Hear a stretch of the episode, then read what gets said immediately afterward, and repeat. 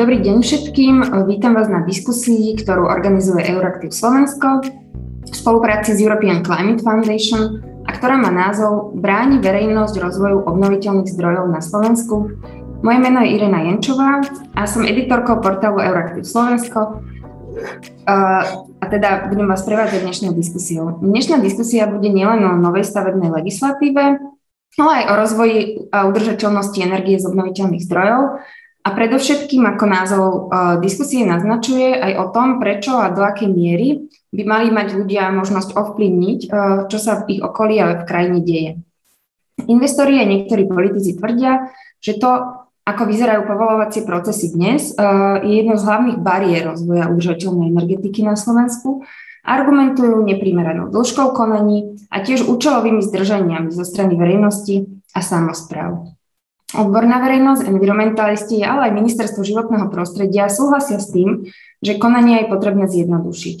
Zároveň je podľa odborníkov dôležité, aby bolo zachované právo dotknutých obyvateľov a nezávislých orgánov štátnej moci ovplyvniť investičné zámery, ktoré prichádzajú na Slovensko a ktoré majú vplyv na životné prostredie a krajinu.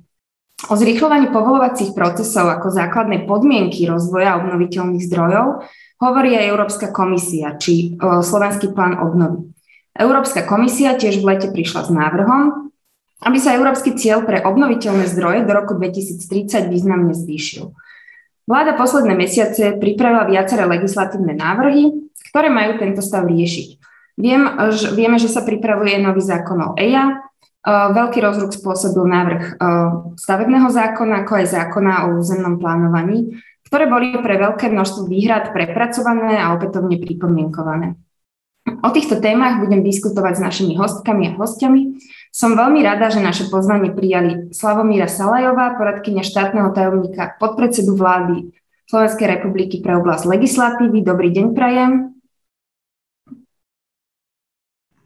Dobrý deň. Eva, pani Eva Kovačechová, advokátka spolupr- spolupracujúca s organizáciou Via Juris. Dobrý deň. Dobrý deň, prajem. Pán Michal Kiča, štátny tajomník Ministerstva životného prostredia Slovenskej republiky. Dobrý deň. Dobrý deň, prajem. A Jan Karaba, riaditeľ Slovenskej asociácie fotovoltického priemyslu a obnoviteľných zdrojov energie SAPI. Dobrý deň, pán Karaba. Dobrý deň. Kým začneme, poďme si prebrať zo pár technických drobností. Po prvom kole otvoríme priestor pre otázky z publika. Tie môžete klásť cez funkcionalitu Q&A, ktorú máte na paneli dole.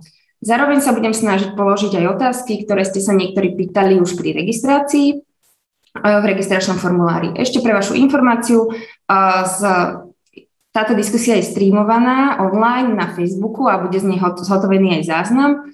Svojou účasťou potvrdzujete, že súhlasíte s jej zaznamenávaním. Tém je veľa, Uh, takže bez zbytočných rečí poďme rovno uh, na otázky. Pani, Salaj, pani Salajová, návrh z dielne vášho týmu zbudil burlivé reakcie na strane odbornej verejnosti aj samozpráv, ktorí, ktoré žiadali vlastne jeho radikálne prepracovanie. Štefan Holý sa v reakcii na tieto výhrady vyjadril, že, citujem, všetkým je jasné, že potrebujeme zmenu. Mohli by ste nám priblížiť, na aké problémy návrh reaguje a Keby ste sa ešte tiež mohli, prosím, vyjadriť eh, k hlavným výhradám, medzi ktoré patrilo napríklad, eh, že samozprávy aj verejnosť strácajú týmto návrhom kontrolu nad tým, čo sa v ich území deje, ehm, ale aj napríklad, aby som bola konkrétnejšia, že prípadné výhrady voči projektu posudzuje projektant, ktorý je platený investorom alebo developerom. Boli tam aj viaceré výhrady, že návrh je nevyvážený a tak ďalej. Takže nech sa páči, uh, pani Salajová. Ďakujem veľmi pekne za slovo aj za možnosť účasti vlastne v tejto diskusii. Bez ohľadu vlastne na tému obnoviteľných zdrojov, ktorá je určite veľmi dôležitá, vlastne súvisí aj táto diskusia, aj tá téma s celkovým právnym rámcom v oblasti výstavby a územného plánovania. Z mojej skúsenosti, ktorú vlastne mám z doterajšej praxi v tejto oblasti, eh, by som si dovolila povedať, že za mňa je oveľa dôležitejšia téma územného plánovania a aj návrh zákona o územnom plánovaní.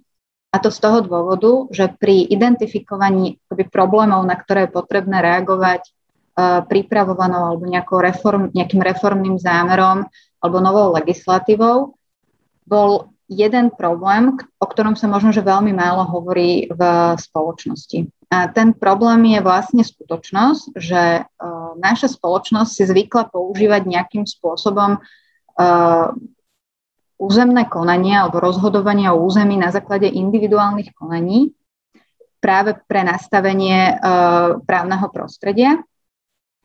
A v podstate nám to spôsobilo to, že územné plánovanie ako nejaká kontinuálna činnosť, ktorá by mala byť základným nástrojom a aj dohodou o správe a využívaní územia, vlastne u nás uh, sa stalo takou popoluškou. Uh, v podstate nám takmer uh, chýba celá jedna generácia územných plánovačov. Územné plánovanie máme skosnatele, zastaralé, veľmi ťažkopádne, komplikované. Podstate treba povedať aj to, že sa ani ako keby, že nečudujeme uh, niektorým obciam a mestám, alebo teda uh, skôr obciam, že ani nejdú do uh, územného plánovania, lebo tá činnosť je pre nich nákladná, ako keby, že neefektívna. Čiže následok tohoto, ale tohto stavu potom je, že sa ad hoc rozhoduje. Treba povedať, že už uh, dnešný zákon, dnešná 50 v tom 76. roku, keď navrhla územné konanie, tak to už v tom čase bol len dočasný inštitút a myslený dočasný inštitút, ktorý mal fungovať len kým nebude územie pokryté územnými plánmi. A z tohto dočasného inštitútu sa nám vlastne stal ako keby že základný nástroj na rozhodovanie o území čo je jeden, eh, ako keby my dnes nesieme ako keby následky eh, tohoto nie dobrého stavu a, a potrebujeme to vlastne riešiť. Čiže toto bola ako keby že nejaká prvotná motivácia, že je jednoducho potrebné uh, zlepšiť a zjednodušiť podmienky na to, aby sa u nás uh, lepšie územne plánovalo. A aby ten územný plán bol naozaj tým nástrojom uh, rozvoja územia, ktorým má byť a ktorý prípadne mu prináleží aj v zahraničí. Samozrejme, že je veľa názorov, či akademických, alebo aj odborných, ale aj rôznych prístupov k tomu územnému plánovaniu. Uh, my sme sa snažili vlastne v rámci uh, tejto prípravy legislatívy a návrhu zákona o územnom plánovaní veľmi úzko spolupracovať s komorou architektov a snažili sme sa vlastne presadiť uh, nejaký model zjednodušenia oproti súčasnému stavu. A zároveň, ale to potom nechám na pána štátneho tajomníka, sme sa snažili reagovať na už dlhší čas požadovanú, alebo teda takú požiadavku ministerstva životného prostredia, aby sa zmenil prístup k strategickému posudzovaniu uh, tzv. procesu SEA práve pri územnom plánovaní, ktorý dnes nemáme záväzný. Čiže základný vlastne, tá základná vlastne zmena v tomto bode v podstate mm, by mohla možno znamenať, že zhoršenie alebo teda sprísnenie regulačného prostredia do budúcna, lebo vlastne počítame s tým, že tento proces e, by mal byť záväzný a mal by byť vzájomne viac previazaný. To znamená, že bude ako keby, že z nejakého pohľadu aj administratívne náročnejší, ako je tomu dnes.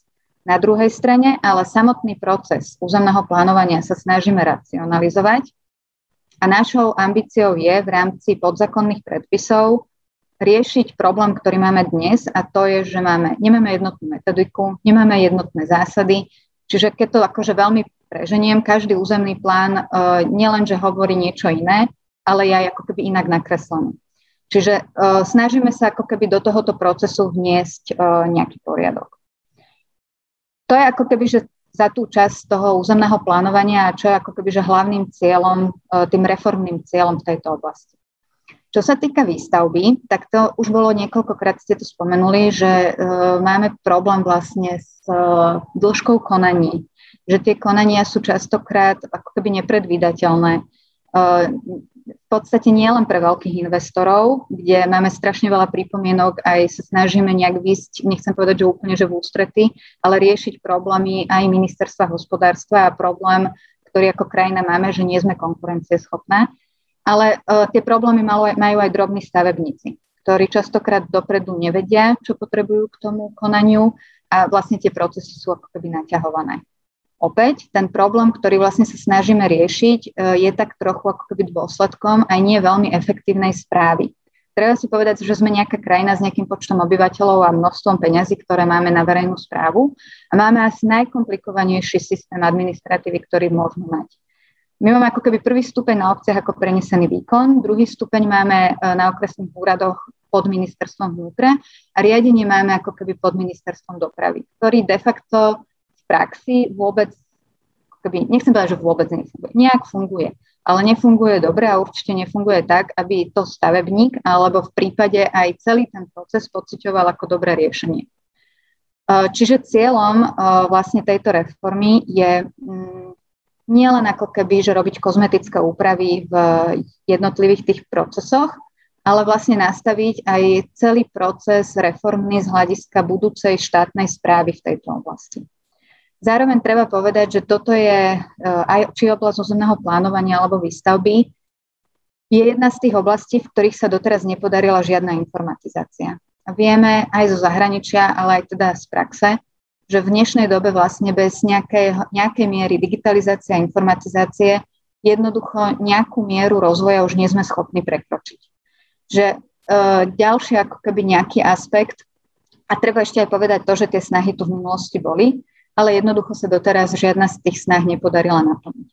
Čiže ďalším nejakým reformným zámerom je priniesť do týchto dvoch oblastí naozaj nejaký systémový nástroj, ktorý umožní vlastne v budúcnosti tie procesy viesť lepšie a umožňa vlastne do budúcnosti aj prepájanie na témy ako je smart cities, eh, využívanie eh, dátovú politiku, využívanie tých dát eh, a to vlastne platí v podstate aj pre obnoviteľné zdroje ako nejakom, nejakú lepšiu administratívnu správu. Z hľadiska vlastne ako keby tých výhrad, ktoré ste aj spomenuli, treba povedať, že diskusia o či už o územnom plánovaní alebo o výstavbe dlhodobo prebieha. Len ja sama som v tej diskusii minimálne od roku 2008. Sú kolegovia, ktorí si pamätajú aj skoršie prípravy nejakých reformných zámerov. Um, je pravda, že v oblasti územného plánovania vlastne ako keby navrhujeme nejaký nový uh, alebo trošku iný pohľad a jednoduchší model. Vyplýva to zároveň aj z toho, čo už som povedala, že sa to snažíme nejakým spôsobom zväzovať s tým procesom EAC. Uh, čo sa týka výstavby, ale tak v zásade ako keby uh, ten návrh spôsobu alebo toho procesu vychádza aj z predchádzajúcej diskusie a návrhu, ktorý bol vlastne v predchádzajúcom volebnom období, ktorý skončil na vláde. Čiže tu my v zásade ako keby nejakú veľkú revolúciu v tom, čo už bolo predmetom diskusie a rokovaní nerobíme. Skôr sa snažíme vlastne doťahovať um, ako keby jednotlivé detaily tam, kde ešte ostali otvorené otázky. A samozrejme, čo uh, je veľkou témou, je, že toto je oblasť, kde je strašne veľa záujmov. A snažíme sa vlastne nájsť nejaký stred medzi tými záujmami tak, aby ten kompromis bol funkčný. A zároveň e, to treba tiež povedať, že dbáme na to, aby e, tie jednotlivé práva, e, ktoré sa nám tu stretajú, a treba povedať, že výstavba je vždy o tom, že sa stretávajú nejaké práva vzájomné, boli vzájomne vyvážené. A už len, keďže v tej otázke bola spomenutá ešte jedna, jedna taká výhrada, tak by som sa k nej vyjadrila a to je, že či projektant má byť ten, ktorý má vlastne ako keby prerokovávať tie návrhy a vyhodnocovať ich. My sme vychádzali aj z nejakej dnešnej praxe, kde aj dnes eh, pri projektoch je pravda, že sú to skôr väčšie projekty ako menšie, ale projektanti vlastne predtým, ako požiadajú o vydanie povolenia, spracujú ten návrh najlepšie, ako môžu. A na to, aby to mohli urobiť, potrebujú jednoducho jednotlivé záväzné stanoviská. A potrebujú vedieť napríklad aj názor susedov, verejnosti. E, ja sama som bola účastná niektorých, niekoľkých takýchto verejných prezentácií, diskusí, príprav nejakej budúcej, nejakého budúceho investičného zámeru. Práve preto, aby ten investor mal možnosť, keby ešte vo fáze, keď sa ten projekt len kreuje, zapracovať alebo pripraviť ho povedzme si, že s čo najlepším zohľadnením jednak chráneného verejného záujmu, aj poznaním toho, že čo jednotlivé dotknuté orgány požadujú, okrem samozrejme nejakých zákonných a parametrov a nejakých noriem, ale aj s ohľadom práve na účasť verejnosti. Čiže to, čo my sme vlastne ako keby čo navrhujeme a môžeme sa baviť o tom, že či je to dostatočne v legislatívnom texte takto pomenované. Snažíme sa vytvoriť vlastne reálny priestor, ktorý tá dnešná 50 úplne uh, tým uh, stavebníkom a projektantom nevytvára, aby ta, tento proces prípravy, ktorý je veľmi dôležitý a máme veľmi veľa výhrad, že stavebné úrady nám vrácajú konania práve, alebo teda dokumentáciu práve preto, že je zle pripravené a preto to tak dlho trvá. Čiže my sa snažíme posilniť vlastne túto fázu, aby naozaj v tejto fáze bolo možné pripraviť ten projekt čo najlepšie. A následne všetky veci, ktoré ten projektant ako keby že nevyhodnotí, nám idú na stavebný úrad a už končím.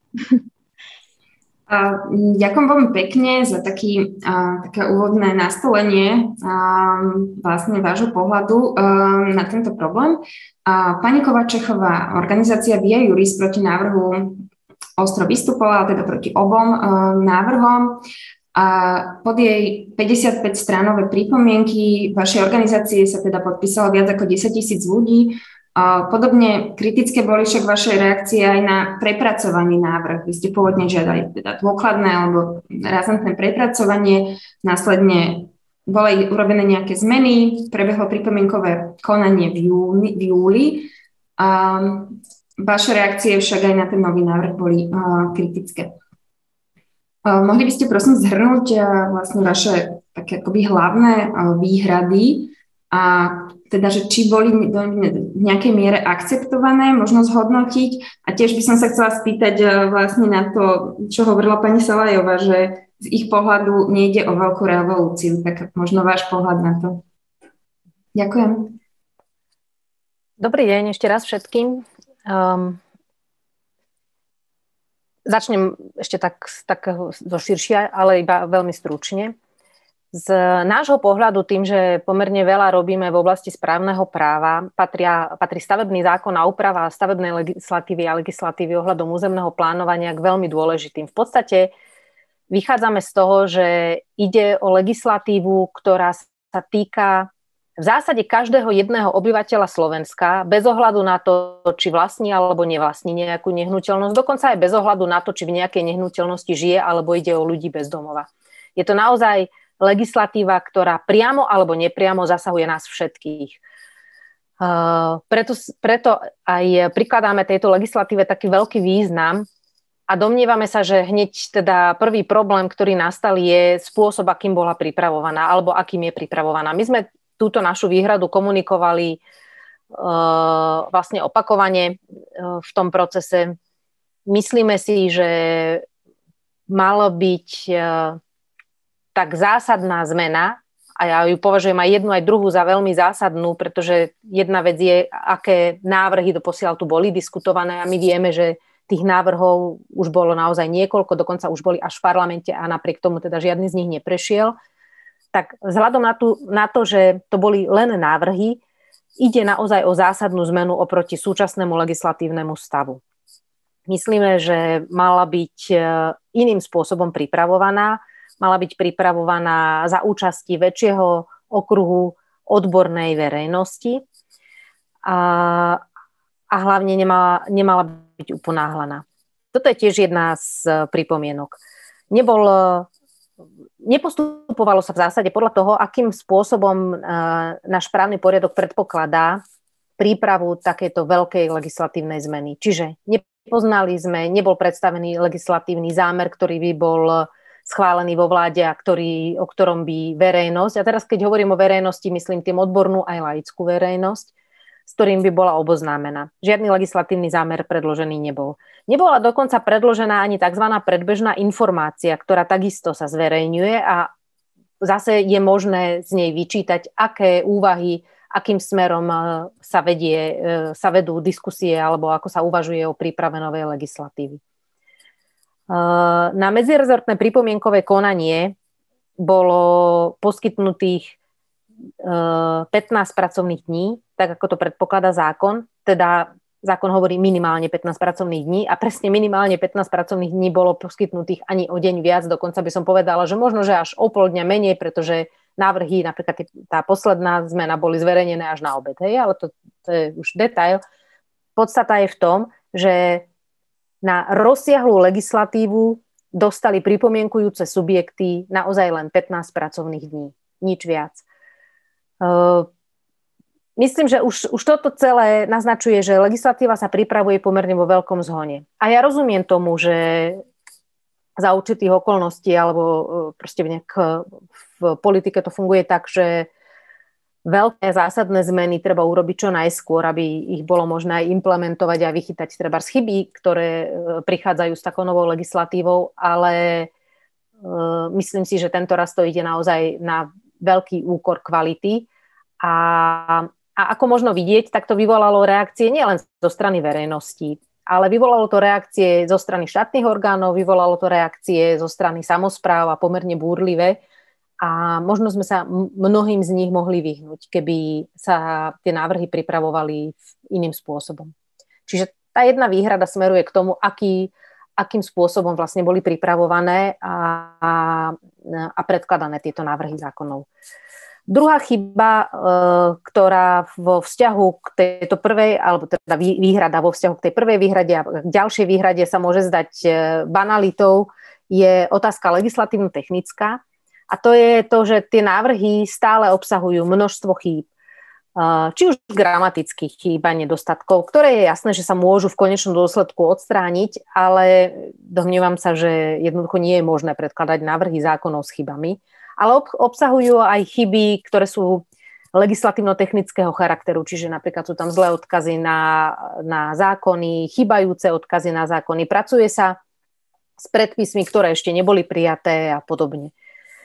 No a základná výhrada teda smeruje k obsahovej časti týchto návrhov zákonov obidvoch.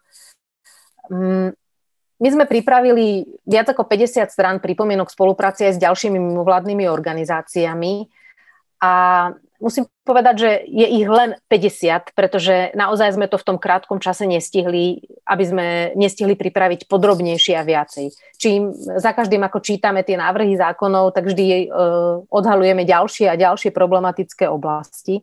Čiže keby sme mali väčší priestor, tak tých pripomienok by bolo viac. Preto hovorím, že len 50 strán pripomienok. Uh, ale on ani nie je podstatné, koľko je tých strán. Podstatné je to, že v čom vidíme tie problémy. Tých problémov vidíme niekoľko. Čo sa týka územného plánovania, tam vidíme problémy už e, v základnej filozofii toho, ako je, ako je návrh nastavený. Ja nespochybňujem to, ako pani Salajová spomínala, že e, konanie o umiestnení stavby, teda to územné konanie malo byť len nejakým preklaňovacím konaním na určité obdobie. Ehm, vieme, že v moderných legislatívach sa v zásade takéto konanie vyskytuje veľmi zriedkavo, čiže ani, ani netrváme na tom, aby, aby územné konanie zostalo zachované, aj keď vidím jeho význam, ale je jasné, že dôležité je predovšetkým územné plánovanie a nastavenie dobrých, kvalitných územných plánov, ktoré by sa nemenili e, každú chvíľu v nejakej časti alebo nemali, nebolo potrebné ich meniť. Ale spôsob, akým je teraz nastavené územné plánovanie, si myslím, že otvára strašne veľa priestoru na to, aby, mm, aby vyvolával zmetok. Používajú sa mnohé neurčité právne pojmy, ktoré zase si bude každý vysvetľovať po svojom, kde keď pani Salajová povedala, že chýba jednotná metodika, myslím si, že tieto neurčité právne pojmy neprispejú k tomu, aby sa, aby sa nejak zjednotil prístup obcí a miest na Slovensku k územnému plánovaniu a naopak môže to vyvolávať mnohé, mnohé rozpory a mnohé problémy. Za problematické tiež považujeme mm, pomerne veľký zásah štátu do samozprávnych kompetencií, pretože e, územné plánovanie tak ako ho máme nastavené v súčasnosti v našej legislatíve, ako to vyplýva z ústavy a z príslušných ďalších zákonov, je v zásade výlučnou domenou pôsobnosti samozprávy. A tak by to aj malo byť. Je to predovšetkým samozpráva, kto má rozhodovať o svojom území. A samozrejme, že samozpráva by mala mať záujem na tom, aby zohľadňovala všetky záujmy v území, pretože jednoducho by mala zohľadňovať záujmy obyvateľov obce alebo miest. A, ale nie je možné, aby štát samozprávu priamo alebo nepriamo tlačil do toho, že musí prijať taký alebo onaký územný plán, či už obce, alebo predovšetkým územný plán zóny, tak ako je nastavená aj... A v tomto, prepáčte, a v tomto návrhu to tak je, že uh, štát Stále, môže Je to, uh-huh. je to uh, výrazne menej, ako to bolo v tých prvých návrhoch. Myslím, že tie prvé návrhy boli v tomto veľmi až drastické, drast, predstavovali drastický zásah uh, nejakého mocenského pôsobenia štátu voči samozprávam. Uh, v tejto prepracovanej verzii je to, je to výrazne miernejšie, ale stále je tam určité nepriame pôsobenie, či už to, že napríklad uh, obec uh, príde, príde nejaký záujemca, ktorý má tzv. záujem v území, čiže vlastní nejaké lokality v obci a predstaví svoj návrh toho, že ako by sa mali tieto, tieto nehnuteľnosti, tieto pozemky využiť. Uh, a tre- môže tak urobiť treba s formou návrhu územného plánu zóny. A tento návrh územného plánu zóny predstaví obci Eh, obec ho musí prerokovať, musí sa ním zaoberať. Ak sa ním zaoberať nebude, tak eh, môže dostať za to pokutu. A ak sa ním nebude zaoberať, tak úrad, štátny úrad ju môže k tomu donútiť, aby sa ním zaoberala. Nenutí ju, že ho musí prijať. Ale musí sa ním zaoberať, musí poskytnúť takémuto investorovi súčinnosť a ak ho aj neschválí, tak sa takýto návrh zákona ocitne v tzv. zásobníku potenciálnych budúcich uh, uh, územných plánov zóny. Čo si myslíme, že zase je určitá, predstavuje to určitú ne, nepriamu formu, minimálne nepriamu formu zásahu uh, štátu do kompetencií samozpráv. To je, čo sa týka toho územného plánovania a ešte teda úplne možno um, ne, ne, nepôjdem už do nejakých väčších detajlov, ale čo vidíme problematické je, že uh, v súčasnej situácii, v akej sa nachádzame, je veľmi málo uh, zohľadňovaný záujem ochrany pred klimatickými zmenami a tieto záujmy tam v zásade takmer vôbec nie sú zapracované. Uh, je jasné, že, že obce majú rozhodovať o, o tom, ako sa využije územie. A je jasné, že musia zohľadňovať všetky záujmy v území. Ale na druhú stranu, uh, zrejme dnes už uh, nikto príčetný nespochybňuje, že sa tu dejú vážne, vážne zmeny, ktoré sa nedajú zastaviť inak ako tým, že my k tomu nejakým aktívnym spôsobom prispejeme. A toto ale vôbec nie je zohľadnené pri, pri návrhu zákona o územnom plánovaní a domnievame sa, že je nevyhnutné, aby to tam zohľadnené mhm. bolo. Ďakujem. Tomuto sa ešte vrátime mm-hmm. vlastne k tomu, akým a do akej miery sú reflektované aj klimatické záväzky Slovenska uh, v tomto návrhu. Um, pán Kiča, uh, počuli sme tu viaceré, uh, viaceré vyjadrenia teda okolo aj zákonov o EIA a SEA. Um, vieme, že rezort životného prostredia vlastne pripravuje, alebo neviem, či už má pripravený nový, úplne nový zákon o Environmental Impact Assessment, teda dopadoch určitých, kde sa posudzujú vplyvy nejakého zámeru na životné prostredie. A, a teda vy ste mi ešte v takom rozhovore, ktorý sme mali, ste hovorili, že vy ako keby nejak, že čakáte, kým sa teda ten stavebný a že by sa to mal, ten stavebný zákon nejak dokončí a že by to malo byť nejak koordinované. A od pani Kovačechovej viem, že v tomto návrhu stavebného zákona sa pracuje ako keby s tým už predpokladom, že, je, že už existuje ten nový zákon o EIA, teda akože už ten právny rámec ako keby, že je nastavený. Mohli by ste vysvetliť aj uh, teda poslucháčom, že ako, aké sú tie dve, dva procesy ako prepojené aj obsahovo? A či teda spolupracujete medzi rezortami? A teda aj tiež, aký je váš názor na uh, aktuálny návrh tejto novej stavebnej a územnoplánovacej legislatívy. Uh, ďakujem veľmi pekne. Dobrý deň, prajem. Je ma počuť, prosím? Lebo... Dobre. Samozrejme, komunikujeme úzko. Ten budem veľmi sa snažiť byť taký čo najvecnejší, pretože dámy obidve podľa mňa uh, vhodne vysvetlili aktuálny stav. Ja by som potom možno uh, na konci uh, uviedol také stanovisko Ministerstva životného prostredia k budúcnosti územnoplánovacích predpisov aj zákona posudzenia na životné prostredie. Samozrejme, my rátame, celá podstate filozofia, tak ako som to už aj opakovane spomenul, ráta s užším prepojením procesu územného plánovania a procesu posudzovania vplyvov na životné prostredie, v tomto prípade strategického posudzovania vplyvov.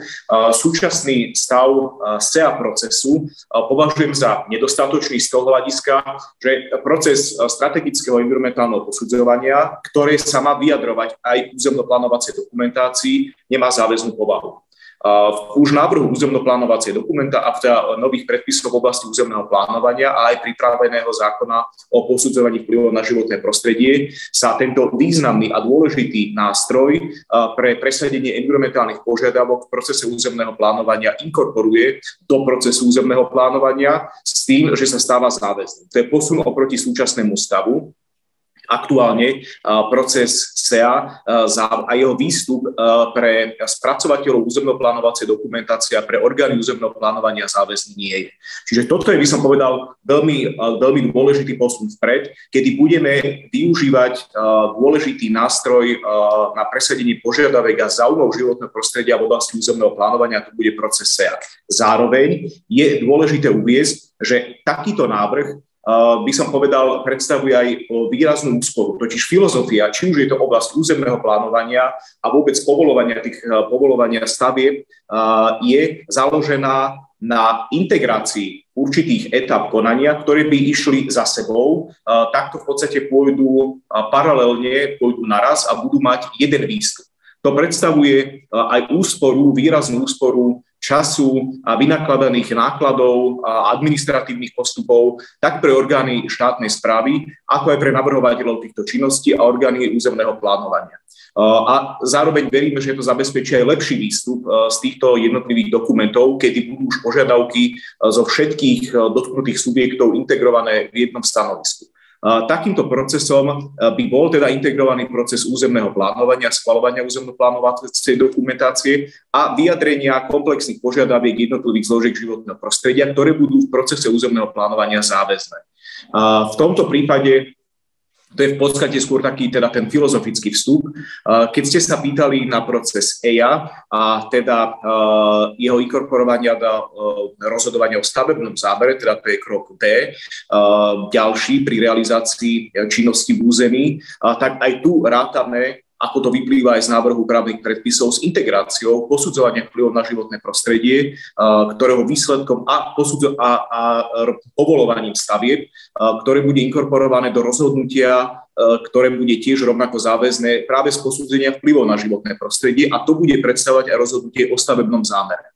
Aj tu teda určitým spôsobom viaceré konania integrujeme do jedného, je to pohodlnejšie tak pre navrhovateľov týchto činností a je to jednoduchšie aj pre samotné orgány. Týmto viem filozoficky prezentovať teda zámer. Čo sa týka samotného zákona o posudzovaní vplyvu na životné prostredie, viackrát tu odznela vlastne otázka na stav jeho prípravy. Samotná legislatíva nebudem úplne súhlasiť s tým, že vlastne to tak nevieme, že ako by mal vyzerať. My sme, a viackrát som to povedal, výrazne sa inšpirujeme už pripraveným návrhom zákona o posudzovaní vplyvov na životné prostredie. Inkorporujeme do toho tieto momenty alebo rozmery, ktoré som povedal, to je výrazná filozofická zmena. Snažíme sa aj na jednej strane lepšie zabezpečiť požiadavky životného prostredia v, v týchto právnych predpisoch a napasovať ich na návrhy, ktoré zišli z dielne pána podpredsedu vlády Holeho. Nie je to e, jednoduchá úloha, pretože aj tie návrhy sa určitým spôsobom menili, ale komunikujeme o tom. E, proces SEA je e, predbežne už tá výsledná fáza teda toho procesu SEA a jeho zakomponovania do územného plánovania je v podstate dohodnutá už. Teraz nás čaká ešte pomerne intenzívna práca v oblasti inkorporácie procesu EIA. Garantujeme, že výsledkom práve, práve takéhoto procesu bude určite zachovanie všetkých práv verejnosti. My takéto niečo samozrejme veľmi žiarlivo strážime. Slúbime si od toho práve zlepšenie povolovania procesov v oblasti, že aj z hľadiska zakomponovania podmienok a stanovisk orgánov pre životné, životného prostredia. A samozrejme sú tu ešte aj vedie to vidno aj medzierezortné pripomienkovacie konanie je verejným dokumentom, teda jeho výstup. My sme mali množstvo zásadných pripomienok a aj niekoľko kľúčových výhrad k návrhom územnoplánovacích a povolovacích predpisov v oblasti výstavby. Tu prebieha komunikácia s úradom podpredsedu vlády. Určite dokážeme nájsť uspokojivé stanoviská s tým, že z niektorých požiadaviek, najmä čo sa týka plnohodnotnej participácie verejnosti v procese posudzovania vplyvu na životné prostredie, tam nemôžeme zlaviť e, z tých našich pripomienok ani nezlavíme. A rovnako tak aj v čo najširšom presadení záujmu jednotlivých zložiek životného prostredia v procese územného plánovania. Špecifickým nástrojom bude aj zákon o krajinom plánovaní, ktorého výstupy budú tiež záväzné v procese územného plánovania. Tie budú sumarizovať v podstate všetky informácie a jednotlivé zložkové dokumenty, čo sa týka životného prostredia, od rôznych geologických prieskumov, cez konektivitu krajiny a až vôbec cez ochranu krajinného rázu. Takže aj z tohto hľadiska a určite aj bude zohľadňovať požiadavky, ktoré vyplývajú z urýchlených krokov v oblasti adaptácie na zmenu klímy. Takže to by som tak rámcovo asi zhrnul uh, aktuálnu uh, zaimponovanie alebo zakomponovanie uh, procesu EIA do zákona, do zákona o územnom plánovaní a o zákona o výstavbe. Tiež by som bol možno rád, keby že ten proces prebieha nie možno tak prekotne. Stotožňujem sa s tým, že nikto nie je spokojný so stavom, súčasným stavom územného plánovania, ani rozhodovania vo veciach územného plánovania výstavbe, ani orgány životného prostredia s ním nie sú spokojní. Napriek tomu, že je zložitý a trvá pomerne dlho, nezabezpečuje účinnú ochranu životného prostredia. Myslím si, že vhodným nastavením, ktorý, na ktorom teraz intenzívne pracujú všetky dotknuté rezorty na skoro dennodennej báze konzultácií, dokážeme zabezpečiť zabezpečiť, aby boli všetky záujmy životného prostredia a najmä participácie verejnosti v týchto procesoch e, zohľadnené. Ďakujem, pán Kiča, aj e, za ten optimistický záver. E, pán Karaba, vy ako zástupca investorov v oblasti obnoviteľných zdrojov, ako vnímate túto diskusiu legislatívnu a na aké problémy by mala podľa vás reagovať nová legislatíva? A tiež, keby ste sa možno tak eh, postavili k otázke, do akej miery je účasť verejnosti a samozpráv prekážkou rozvoja obnoviteľných zdrojov energie uh, na Slovensku. Prosila by som vás tak všeobecnejšie, lebo konkrétne, pôjdeme aj konkrétne akože na, do tých bariér, tak keby ste takú tiež úvodnú nejaký prehľad dali z vašej strany. Ďakujem. Ďakujem pekne za slovo. Som rád, že sa konečne dostávame k tej téme OZE, a, lebo to je vlastne to, čo a, nás teda najviac trápi, ten rozvoj a akým spôsobom ho dosiahnuť. A čo sa týka teda tej otázky, tak a, základná otázka je, že či bráni spoločnosť rozvoju OZE. A budem veľmi konkrétny. Podľa mňa spoločnosť ako taká nebráni, dokonca si ho žiada. Vyplýva to aj z prieskumov, ktoré sme realizovali prostredníctvom Slovenskej klimatickej iniciatívy. Ľudia vnímajú obnoviteľné zdroje energie už výrazne pozitívnejšie a dokonca by som povedal jednoznačne pozitívne. A samozrejme, nie každý obnoviteľný zdroj energie je automaticky akože pozitívnym nejakým elementom v spoločnosti. Musí byť, musí splňať nejaké kritéria na to. Takže ja si myslím, že e, principiálne spoločnosť ako taká nebráni tomu, dokonca ani samozprávy nebránia. Mnohé samozprávy práve, že veľmi dobre spolupracujú s e, investormi, ktorí plánujú takéto. Čo bráni rozvoj OZE je jednoznačne štát. Poviem to takto úplne otvorene. Je to e, štát, ktorý mnohokrát vôbec nevie, čo chce v tejto oblasti nemá zladené záujmy, je tu do veľkej miery rezortizmus stále prítomný, to znamená, každý rezort presadzuje nejaký iný prístup. Legislatíva sa nejakým spôsobom samozrejme prispôsobuje tomu celému. Teraz tu bola diskusia, alebo teda nejaká prezentovanie toho, ako by tá nová legislatíva stavebná mala vyzerať. Nás ako investorov alebo teda zástupcov toho sektora nielen teda investori, trápi nielen stavebná legislatíva, ale aj samotná teda to, čo tomu vlastne predchádza, to je to posudzovanie vplyvu na životné prostredie. A myslíme si, že tam sú nejaké veci, ktoré sa dajú, dajú výrazne lepšie. Netreba nejaké veľké zásahy, netreba robiť veľkú reformu, ale sú tam určité elementy, ktoré sa dajú zoptimalizovať, zefektívniť. Nakoniec požaduje to aj Európska únia od nás, pretože súčasťou smernice o podpore využívania OZE, tej revidovanej z roku 2018, je aj mandát, respektíve dokonca príkaz, aby členské štáty tieto procesy povolovacie zefektívnili, aby ich skrátili, aby výsledkom bolo, že tie obnoviteľné zdroje sa dokážu povoliť ideálne do dvoch rokov. A v odôvodnených prípadoch to môže byť samozrejme viac, ale toto je ten, tá, tá pozícia. To znamená, že my sme povinní na toto reflektovať. Zatiaľ tá diskusia žiaľ o tom, ako to budeme reflektovať, nie je. Nezaregistroval som žiadny teda konkrétny návrh zo strany akéhokoľvek ministerstva, že by sa takéto niečo malo reflektovať v konkrétnej legislatíve. My sme t- tie podnety dávali a dávame ich dlhodobo a myslím si, že to je veľmi dôležité na to poukazovať, pretože ak raz obnoviteľný zdroj je, splňa všetky kritéria udržateľnosti, tak ako ich aj vieme my definovať, tak nie je predsa žiadny dôvod na to, alebo nemal by existovať na to, aby sa mu bránilo v povolovaní toho zdroja.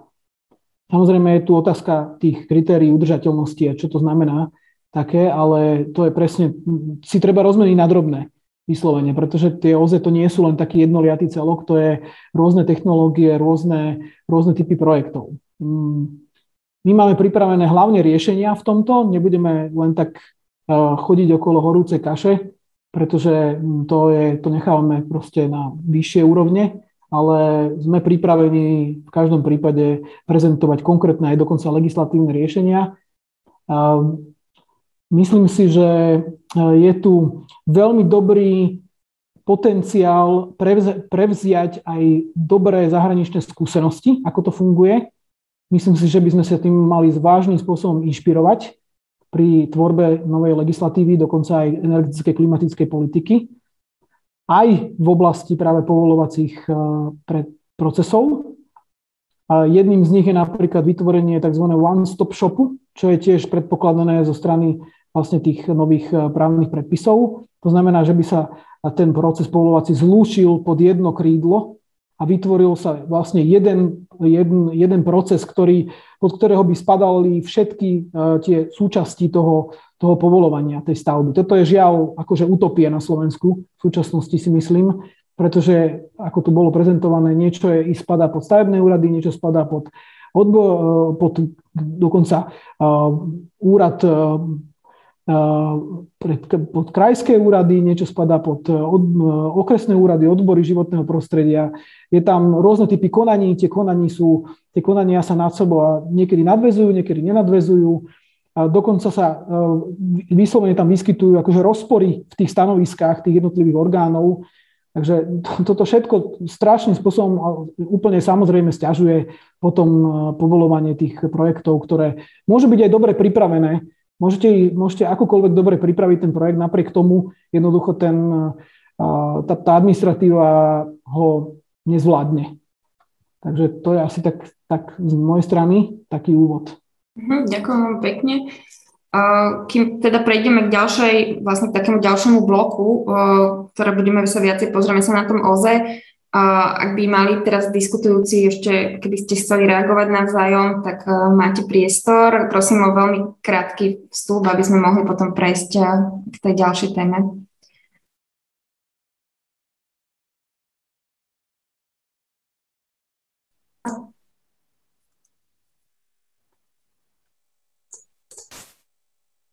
Uh-huh. Pani Kovačichová, potom pán Kiča. Nech sa páči. Ďakujem. Ja som sa chcela spýtať len uh, pána štátneho tajomníka, že teda v akom sme nejakom časovom horizonte, čo sa prí, týka príprav uh, nového zákona o EIA, alebo predpokladám teda, že bude nový uh, celý. Neviem, či jeden, alebo bude osobitný zákon o SEA, ale asi, asi nie. Čiže skôr by ma zaujímalo teda, že v uh, akom sme časovom horizonte, prípadne či je možné, aby nejak sme sa oboznámili s tým návrhom zákona v súčasnej podobe, v akej je. Ďakujem. Pán Kiča. Áno, pani Kovačechová, čo sa týka toho časového horizontu, alebo teda v akej etape prípravy, my máme takú internú pracovnú skupinu, ktorá operatívne zapracováva, by som povedal, zapracovanie našich pripomienok do zákona o územnom plánovaní a do zákona o výstavbe, ktoré následne premietame do teraz ešte živého textu uh, nového zákona o posudzovaní vplyvu na životné prostredie. Uh, takýmto spôsobom máme vyriešený proces SEA. V nasledujúcich dňoch chceme mať vyriešený proces EIA a následne by sme takýto postup a vlastne takýto upravený predpis ani nie, že na medzierezortné pripomienkovacie konanie, ale na širšiu participatívnu diskusiu, či už je to s mimovládnymi organizáciami a so všetkými relevantnými stakeholdermi, ktorí sa majú k tomuto čo vyjadriť. A samozrejme následne by sme potom predošli, prešli so samotným návrhom zákona do medzierezortného pripomienkovacieho konania niekedy na jeseň tohto roku, koncom teda tohto roka asi predpokladám. No ale určite to nebude spôsobom, že vlastne to len vypustíme do MPK a budeme čakať, že čo sa udeje. Takýmto spôsobom nechceme pracovať. Aktuálne sa zameriavame na presadenie našich požiadaviek a našich pripomienok do zákona o územnom plánovaní a do zákona o výstavbe. A takto reflektované dohody preklopíme aj do nového zákona o posudzovaní vplyvov na životné prostredie. Mhm. Možno pani Salajová, keby ste sa ešte mohli vyjadriť eh, vlastne tomu, čo hovorila pani Kovačechová. Ja, by som, ja by som, ja by som možno ešte, ak, eh, ak môžem, Uh, rád by som sa teda posunul aj k tomu, čo hovoril pán Karab, lebo predsa téma diskusie bola obnoviteľný zdroj energie uh, a ich povolovacie procesy. Pán Karaba, dávam vám zapravdu v tom, že určite najlepším je práve ten princíp one-stop shop s tým, že čo sa týka vôbec posudzovania alebo povolovania tých, nazvime to zjednodušenie tých stavebných častí, tak takýmto posunom je skutočne táto integrácia uh, do procesu uh, posudzovania vplyvu na životné prostredie, pretože budúci predpis ráta s tým, že tým špeciálnym stavebným úradom pre činnosti, ktoré budú podliehať posudzovanie vplyvu na životné prostredie, bude práve orgán posudzovania vplyvu na životné prostredie. Čiže vám sa dva tieto procesy zlúčia do jedného a budete ho mať obslúžený v jednom jedinom rozhodnutí, a to je rozhodnutie z posudzovania vplyvu na životné prostredie. Čo sa týka samotného Uh, už ako by, ak by sme to chceli doviesť do dokonalosti, že by ste to mali aj všetky ostatné rozhodnutia, ktoré sú nevyhnutné na OZE, na povolenie a činnosť OZE, tak to samozrejme by rátalo aj s hlbokou integráciou uh, povolovaní, ktoré aktuálne vykonáva ministerstvo hospodárstva. Uh, je to vec na ďalšiu diskusiu, ale už tento jeden krok, ktorý prezentujeme, je krokom vpred. Zase na druhej strane my máme alebo poznáme proces integrovaného povolovania v radiska IPKZ. To sú najväčšie priemyselné prevádzky, tie povoluje všetky rozmery v nich všetky povolenia, ktoré sú z hľadiska životného prostredia a z hľadiska výstavby, vrátanie všetkých emisných limitov a noriem, eh, ktoré sú kľúčové, povoluje jeden jediný orgán a tým je Slovenská inšpekcia životného prostredia. My už takéto niečo zakomponované máme, eh, takže aj toto je príkladom, ktorým by sme sa mohli uberať eh, do budúcnosti v rámci teda presadenia tohto princípu. A čo sa týka ostatných, ja mám ešte aj viaceré nápady, tak to by sme si potom prešli následne zhodujem sa s pánom, s pánom eh, Karabom v tom, že verejnosť, verejnosť nie je proti obnoviteľným zdrojom energie. Štát by mal určiť určitú hierarchiu možno obnoviteľných zdrojov energie. Podobne pre mňa inšpiratívny princíp alebo proces odpadového hospodárstva. Aj v rámci odpadového hospodárstva existuje hierarchia nakladania s odpadom. Je to dokument, záväzný dokument, štát jasne prezentoval, aké má priority, ktorý sa potom zohľadňuje aj v procese posudzovania vplyvu na životné prostredie. Myslím si, že by takýmto spôsobom by sme sa mali nazerať na obnoviteľné zdroje energie ako celok, teda učiť si ich napríklad aj environmentálnu, ale aj energetickú alebo klimatickú hierarchiu a tomu následne prispôsobovať aj povolovací proces, pretože aj požiadavky napríklad programu odpadového hospodárstva sú zohľadňované alebo sú rešpektované aj v následných povolovacích procesoch z hľadiska posudzovania vplyvu na životné prostredie. Ďakujem, pán Kičak. Tým kritériám udržateľnosti obnoviteľných zdrojov by sme sa ešte dostali. K tomu smerovali aj viaceré otázky od registrovaných účastníkov. Pani Salajová, od vás len krátku reakciu. Pán Kiča tu teraz spomínal, že keď teda bude tá, teda už prebiehať tá tvorba zákona o EIA, ale že chcú, chcú rozprúdiť širokú diskusiu, tak na vás taká otázka, ktorá vlastne pani Kováčeková hovorila na začiatku svojho vstupu, že také výhrady ako keby k tomu, k tomu procesu, že bol problematický, že vlastne neboli tam nejakým spôsobom najprv prizvaní, aby vlastne aj potom to môže fungovať akoby e, zapojenie aktérov môže fungovať ako preventívne voči potom nejakým závažnejším pripomienkom, e, neskôr pripomienkovom konaní, že ako, ako je váš postup? Prosím len takú krátku reakciu, aby sme mohli ísť na ďalšie témy. Ďakujem. Ďakujem. Veľmi krátka reakcia. Ja si myslím, že vždy sa dá proces robiť aj lepšie. Tak uvidíme, že ako sa nám to bude dariť ďalej. A môžeme ísť kľudne aj na to ďalšie kolo. Dobre, ďakujem.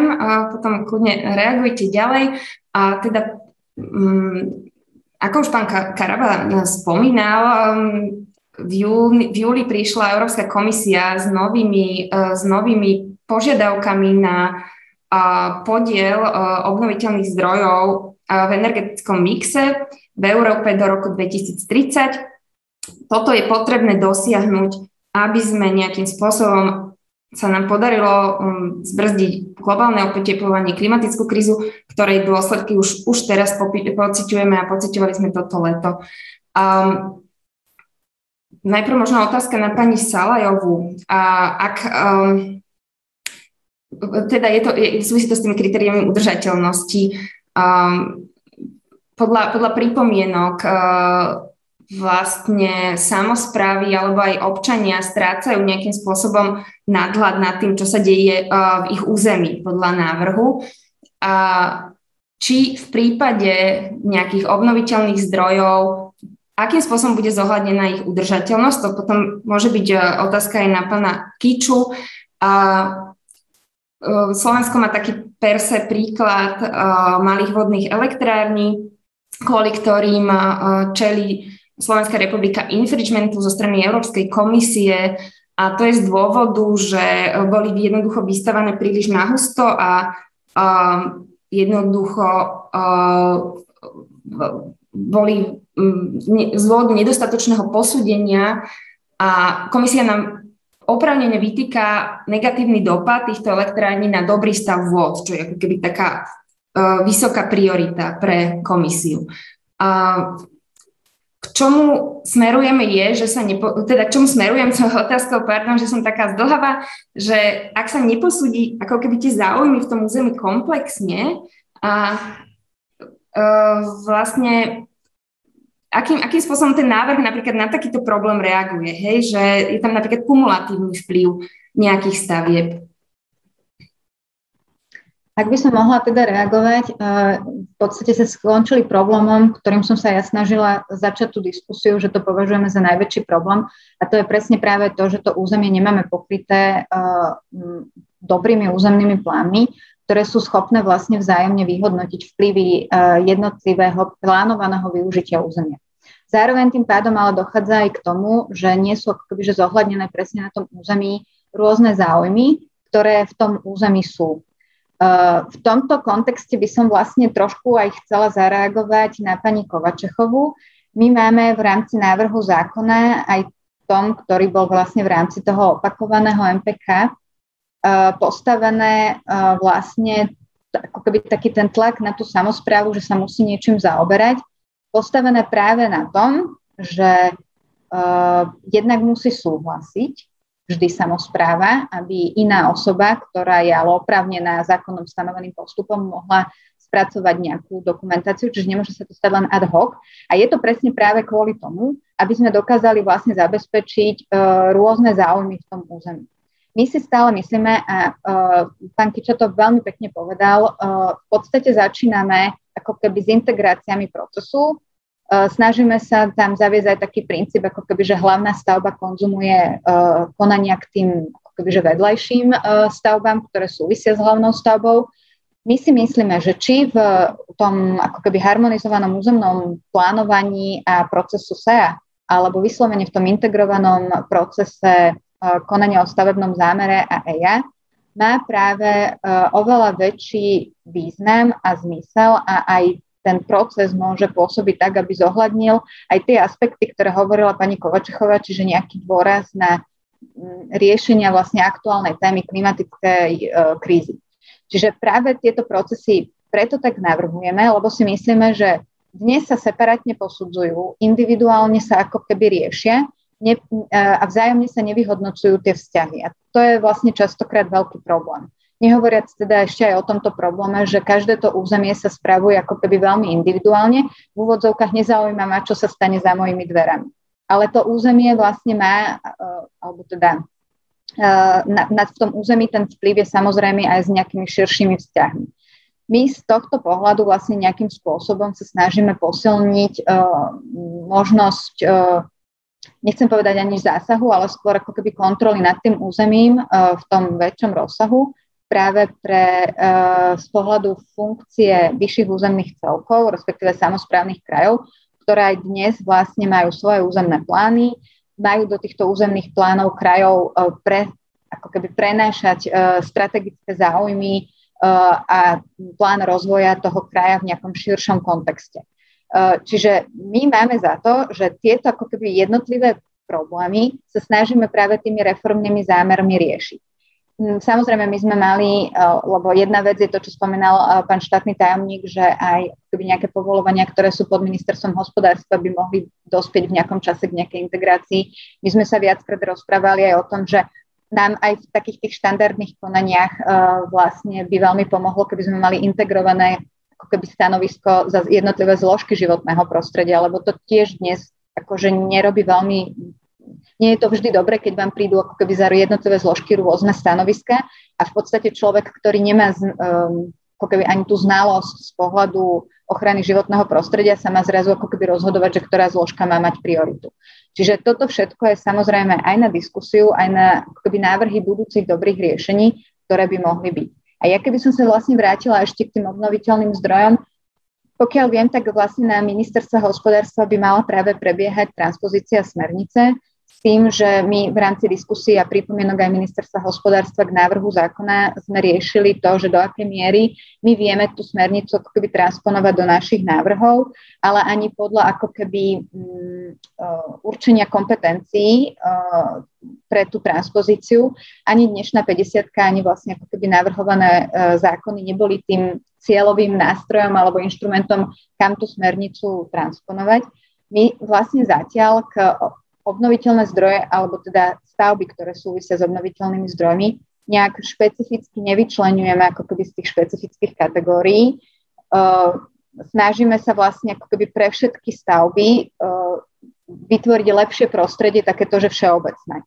Platí ale presne to, čo povedal pán štátny tajomník. Máme tu stavby IPKZ, ktoré sú plne v kompetencii životného prostredia a inšpekcie.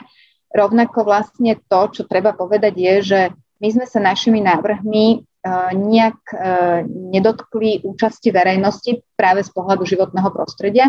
Práve preto, lebo v rámci tých diskusí táto téma má byť riešená e, v pripravovanom zákone o posudzovaní vplyvov.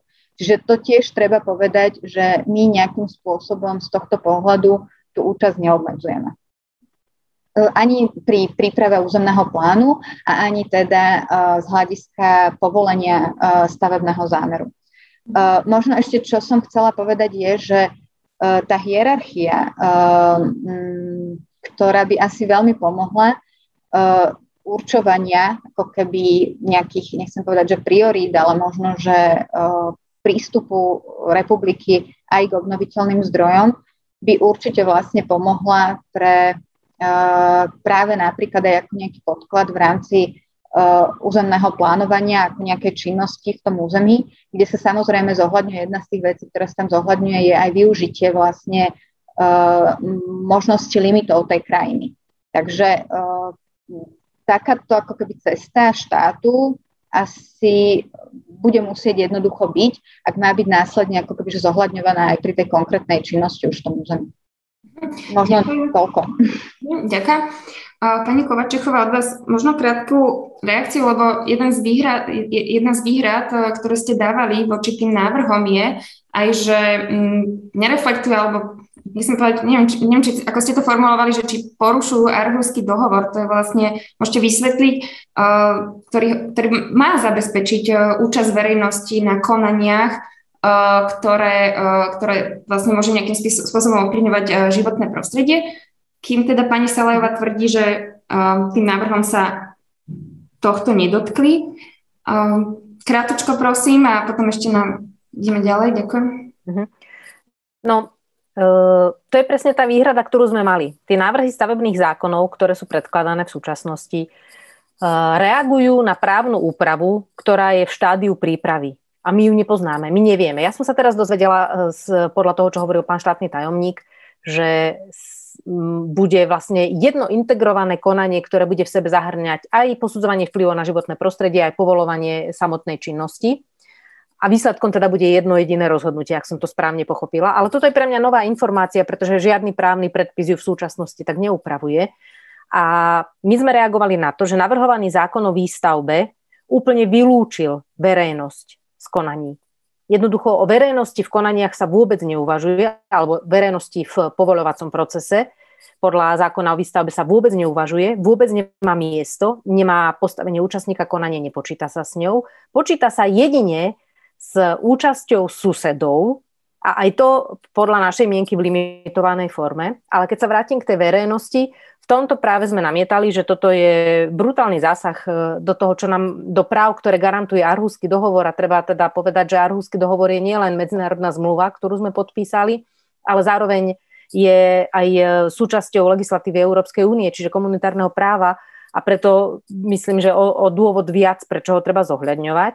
A Arhusky dohovor hovorí okrem iného to, že verejnosť musí mať možnosť, zabezpečenú možnosť aktívnej a efektívnej účasti v štádiu, kedy ešte môžu ovplyvniť výsledné konanie. To je, to je proste zásadná, možno nejaká mantra Arhuského dohovoru a z toho, ako sú predstavené dnes tie návrhy zákonov, konkrétne teda hovorím o, zákon, o návrhu zákona o výstavbe, uh, toto zohľadnené nie je.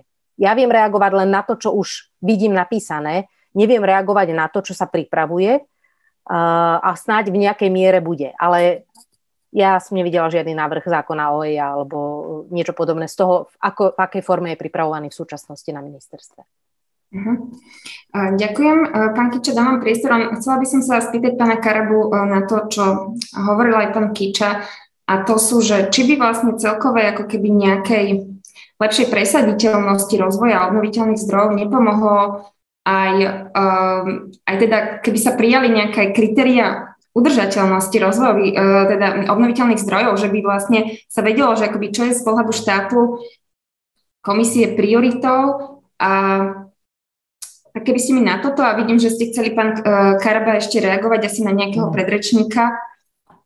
Jasne, ďakujem. Ja len však uh, máme tu viacero tém, Myslím, že ani ich nevieme vyčerpať e, dnes, ale teda čo sa týka toho integrovaného procesu, myslím si, že univerzálne vítame. Tento proces to bude určite znamenať už samo o sebe, keď sa to dobre nastaví, samozrejme, tak nejakým spôsobom zefektívnenie toho.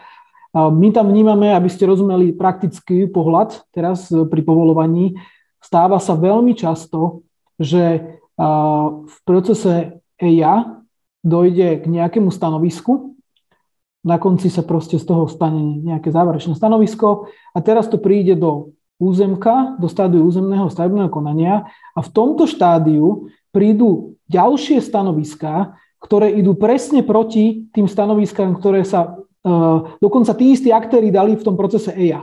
A ten stavebný úrad sa s tými musí takisto vysporiadať s týmito stanoviskami. Že toto je akože dosť dosť problém hej, pri, pri, pri tom povolovaní. Čiže tá integrácia toho procesu má zmysel v tomto zmysle. Čo sa týka účasti verejnosti, samozrejme je to akože kvázi nedotknutelné, ale treba upozorniť na niektoré veľmi nepríjemné aspekty toho, ktoré majú vplyv, pomerne negatívny vplyv práve na, to, na tú dĺžku tých konaní a práve na to, ako sa, ako sa ten proces vedie. Je to teda e, samozrejme e, otázka e, hlavne EIA. A to je ten, že sa do tých konaní samozrejme môže prihlásiť hocikto, ale veľmi často sa do tých konaní prihlasujú aj účastníci, ktorí s tým projektom a zámerom nemajú vôbec nič spoločné. Vôbec. To znamená, ten projekt je úplne odpojený od toho, čo je ich tých, nejakým spôsobom legitímnym záujmom toho, toho daného účastníka. E, výsledkom je potom e, veľmi, veľmi zvláštne stanoviská, ktorými sa musí zaoberať daný úradník a nemajú s týmto projektom nič spoločného, ale ten úradník v prvom momente nemusí vedieť, že to stanovisko sa to toho týka a napriek tomu sa s tým musí vysporiadať. Máme tu nechválne známe všelijaké skupiny, a nebudem menovať, ktoré z princípu dávajú presne tie isté stanoviska na akýkoľvek projekt. A najmä v projekte toho OZE je, myslím si, že tam je určitá technická, už, už z princípu tam je proste nejaká technická úroveň, ktorú je treba odborným spôsobom po, po, podchytiť a pochopiť.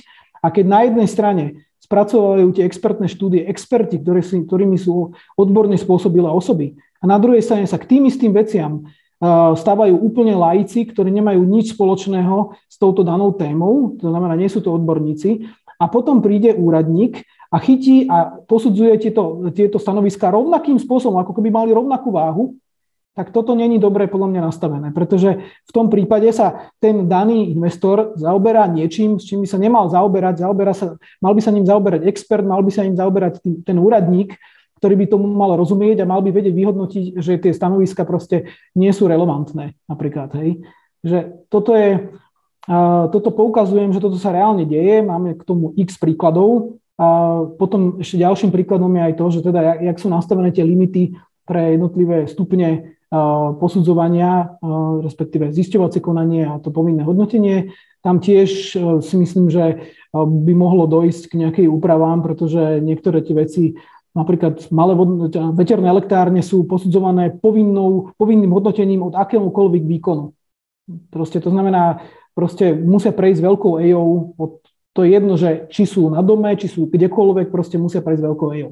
Čiže tiež asi, asi nie je úplne šťastné nastavenie, Um, tak e, to, sú, to je len taký, takýto konkrétny príklad, keďže chcem byť už aj celkom taký konkrétny.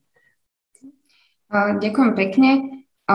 Možno potom možno pani Kovačuchová za, zareagovať, lebo presne pán Karaba vlastne som podarila dobre vystihnúť ten program, ako keby e, ten problém e, o tej, že, že vlastne štátne orgány istým spôsobom musia preukázať odvahu, aby vyhodnotili skutočne, že ktoré sú relevantné a nerelevantné pripomienky. Otázka je, že či na to potrebujeme meniť úplne, že účasť verejnosti v týchto konaniach, hej, že možno by stačilo dať nejakú väčšiu, neviem, či právomoc, alebo aby, boli, aby mohli byť tie štátne orgány, ktoré posudzujú relevantnosť výhrad odvážnejšie. Pán Kiča, jedna otázka na vás z publika. Čo konkrétne chce robiť eh, Ministerstvo životného prostredia pre nahradzenie fosílnych palív obnoviteľnými zdrojmi a kedy konečne začnú pracovať pracovné skupiny na prípravu kritérií udržateľnosti v súlade s envirostratégiou, lebo stav, veľmi už dlho rozprávame o tých kritériách, že kedy sa to akoby zreálni, či máte nejaký časový plán, rámec.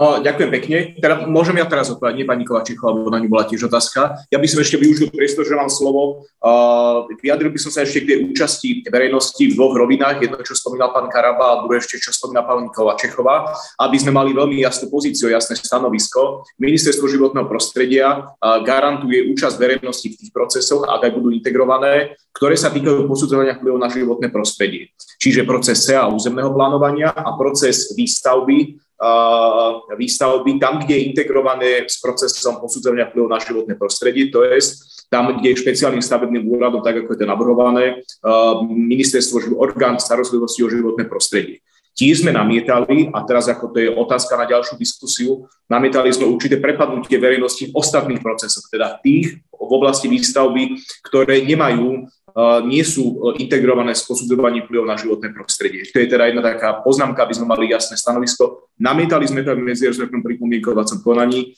a budeme o tom ešte ďalej s e, podpredsedom vlády, ktorý predstavil tieto predpisy a s ministerstvom dopravy diskutovať, pretože v tomto máme podobné stanoviska asi. Čo sa týka činnosti a nachádzania kritérií pre trvalú udržateľnosť jednotlivých zdrojov, obnoviteľných zdrojov energie, tak tu ministerstvo životného prostredia gestoruje, myslím, biomasu a trvalé kritéria pre nastavenie trvalej udržateľnosti biomasy.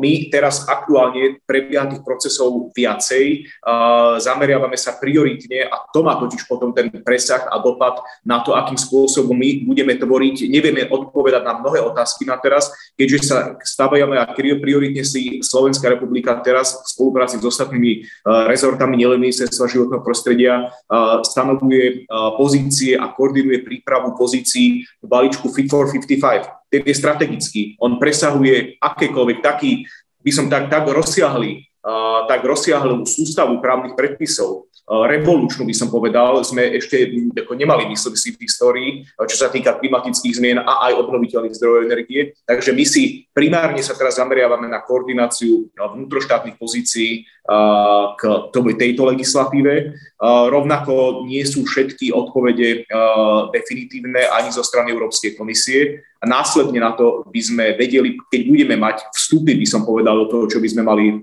pripravovať a toto je kritéria trvalej udržateľnosti, tak by sme prikročili aj k tomu. Diskusia o tom prebieha. Myslím si, že v krátkom čase je to najmä primárne na... Vieme si odstraniť také problémy, ktoré máme na tej vnútroštátnej úrovni.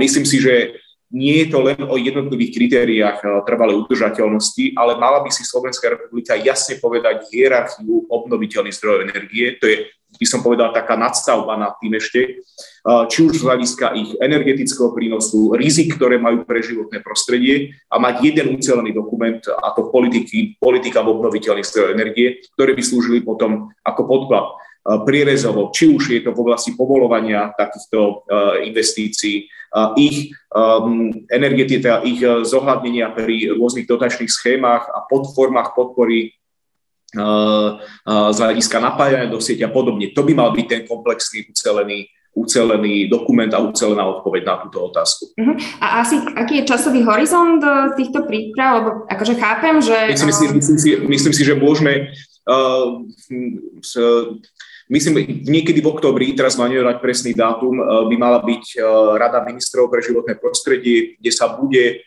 podrobnejšie konštruovať stanoviska, budeme počuť stanoviska jednotlivých členských štátov v balíčku Fit for 55 akým smerom sa bude Európska únia uberať, pretože to, čím, s čím teraz pracujeme, sú návrhy komisie a neformálne stanoviská, ktoré, ktorými disponujeme a máme odkomunikované s našimi ostatnými partnermi, či už z V4, ale aj zo širšieho pôsobenia v rámci Európskej únie. A na ich podklade budeme vedieť, akým spôsobom a do akej miery budú predpisy alebo návrhy Európskej komisie zohľadnené vo výsledku. Akým spôsobom sa k tomu bude vyjadrovať Európsky parlament.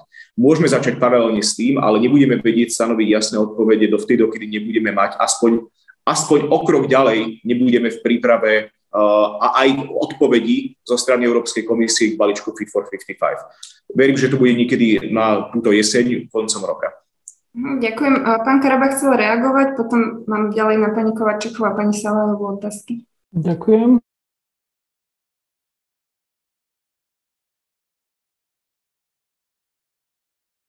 integrovaný národný energetický klimatický plán, ktorý je proste tým zastrečujúcim dokumentom. Takže tam sú obsiahnuté nejaké veci. Samozrejme, a toto je aj naša kritika voči tomu, ako sa tvoril a čo je výsledkom, je, je pomerne málo špecifický. A, napríklad v tom, v tom sektore OZE, a, pretože nehovorí presne, ako sa majú vlastne rozvíjať Um, je tam nejaká trajektória uvedená, ale v skutočnosti akože tie podporné mechanizmy alebo teda nejaká prioritizácia toho, že čo sa má diať a kedy, tak to tam nie je uvedené. Uh, my sami sme navrhovali, aby si štát vytvoril pozitívne orientované usmernenia, nie negatívne orientované zdôrazním, lebo na to je tiež štát expert, že, že spraví, že usmernenie, ktoré vlastne zakazuje, že čo, sa, čo nemá kde robiť, ale my skôr presadzujeme, aby sa spravilo usmernenie, čo sa môže robiť a ako to má vyzerať. Hej. Napríklad e, v prípade e, rozvoja veternej energie, tam takéto e, usmernenie síce existuje, existuje smernica z roku 2010, ale tá je v podstate nepoužiteľná v súčasnosti, pretože ďaleko presahuje vôbec rezort životného prostredia a práve by bolo treba mať usmernenie napríklad v prípade procesu EIA povolovania veterných projektov pretože to by dosť pomohlo. Napríklad presne sa, sa stanoví metodika jednotná a nevybočuje sa z tej metodiky, tak ako to majú v Nemecku, tam ten proces je unifikovaný, proste máte výsledky, sú tieto, tieto štúdie a nevymýšľa sa nič nad rámec toho, čo by nemalo súvis s veternou energiou. Teraz žiaľ, to posudzovanie funguje aj tak, že niekedy sa žiadajú dokumenty, ktoré naozaj proste sa netýkajú veternej energie. A to je len k tomu, my samozrejme privítame aj tú hierarchizáciu, ale treba aj upozorniť na to, že zase máme tu liberalizáciu energetiky a nemôžeme úplne všetko teraz e, hierarchizovať, pretože máme tu aj nejaký súkromný kapitál a súkromné investície, ktoré keď, keď jednoducho sa uh, splnia tieto kritéria udržateľnosti, my sme ich sami uh, pozitívne snaž, sa snažili definovať, tak, tak si myslím, že by akože štát principiálne nemal brániť týmto investíciám aj napriek tomu, že by sa nachádzali niekde v iných častiach tej hierarchie. Ale budeme radi spolupracovať na tvorbe ak to je. Upozorňujeme na to teda, že ešte sme ako keby, máme tu aj ako keby prioritnejšie témy, ako, ktoré, ktoré by bolo treba venovať sa im, pretože mimo iného stále nepoznáme úplne pozíciu MŽP ohľadne nejakého stratégie rozvoja obnoviteľných zdrojov. Takže to by nám tiež aj pomohlo, aby ministerstvo životného prostredia tiež troška nám povedalo, že ako si tak predstavuje, ktoré tie zdroje a nejakým spôsobom, ako sa k ním stavia, lebo zatiaľ tak vnímame hlavne taký odboj proti využívaniu vodnej energie, poukázať im na, tých, na, tie, na tie prípady, kde teda tento posudzovanie nebolo úplne v poriadku, ale mám, máme pocit, že sa to práve až troška by som povedal demonizuje, pretože existuje x prípadov zase ďalších, kde tie procesy boli v poriadku a uh, myslím si, že uh, od nich sa zase nehovorí o týchto uh, veciach a, a pritom využívanie vodnej energie je jednoznačne súčasťou energetického a klimatického nastavenia Slovenskej republiky, pretože tu máme ten hydroenergický potenciál. Mhm. K tomu smeruje aj jedna divácká otázka, že aký je názor vás, pán Kiča, na ďalší rozvoj akože vodnej energetiky, ale predtým by som dala priestor pani Kovačechová aj trošku otočila to aj na základe ďalšej divackej otázky, ktorá prišla a je, je to o tom, že my sa tu bavíme ako keby o, takom spriechodňovaní, zrýchlovaní, stransparentňovaní procesov. Na druhej strane a teda na, o návrhu, ktorý istým spôsobom sa snaží tieto problémy riešiť, ale možno na úkor účasti verejnosti.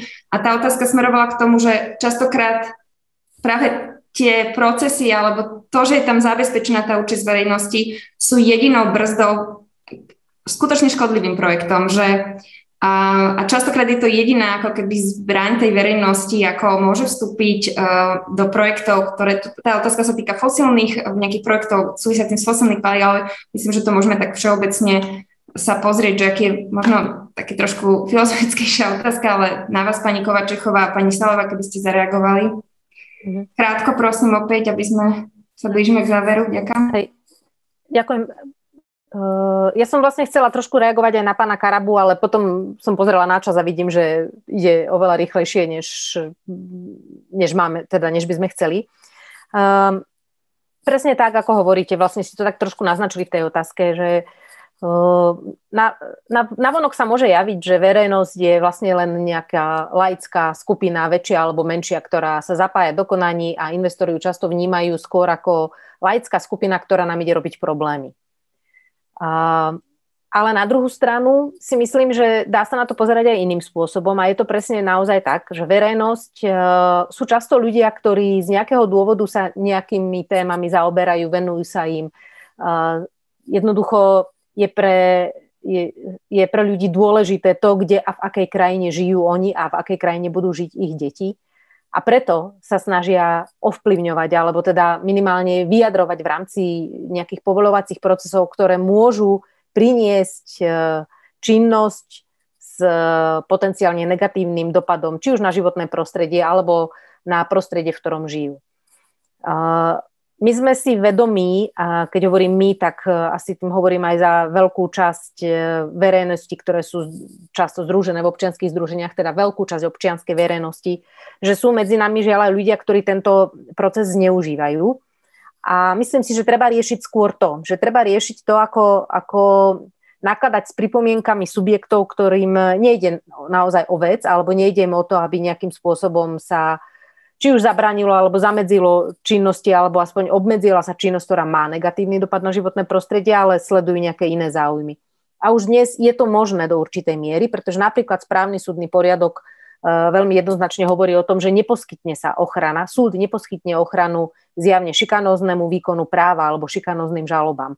Čiže takéto niečo, uh, takáto brzda, ktorá samozrejme s ktorou treba narábať veľmi citlivo, aby zase nešlo nepovedal nejaký e, štátny orgán, že OK, toto všetko je tu šikanozný výkon práva, lebo vy tomu nerozumiete. Ale takáto nejaká brzda, jemná, subtílna, ale v zásade v celku účinná, tu existuje. A myslím, že treba skôr týmto spôsobom a týmto smerom ísť a nie zamedziť alebo limitovať účasť verejnosti, nehovoriac o tom, že naozaj záväzky Slovenskej republiky jednoducho sú vyššie ako len naša národná legislatíva a tie záväzky vychádzajú z toho, že verejnosť má právo spolu rozhodovať o svojom území a je jedno, či je laická alebo odborná. Hm, ďakujem, pani Salajová. Možno aj keby ste ešte reagovali na to, čo ešte predtým hovorila pani Kovačeková ohľadom toho porušovania Arhusského dohovoru. Um, nech sa páči. Otázka účastníkov konania, ale aj definície susedného pozemku a susednej stavby je asi najviac ako keby diskutovaná, alebo teda najviac možno, že aj namietané. My pracujeme aj s názormi, že naopak oproti súčasnému stavu neprimerane rozširujeme okruh účastníkov práve cez túto definíciu uh, susedného pozemku.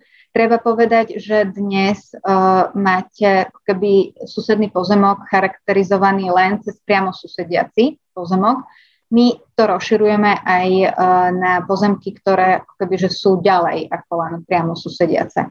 A tu napríklad uh, vidí aj napríklad generálna prokuratúra, ale ministerstvo hospodárstva uh, malo zásadné pripomienky v tom, že neprimerane si rozširujeme okruh a um, treba povedať, že aj dnes vlastne formulácia nejakého vplyvu na práva je práve predmetom nejakých sporov a judikatúry. My sme vychádzali práve pri formulácii e, tej definície susednej stavby a susedného pozemku a pomenovania práve, toho vplyvu, jednoducho cez e, túto judikatúru.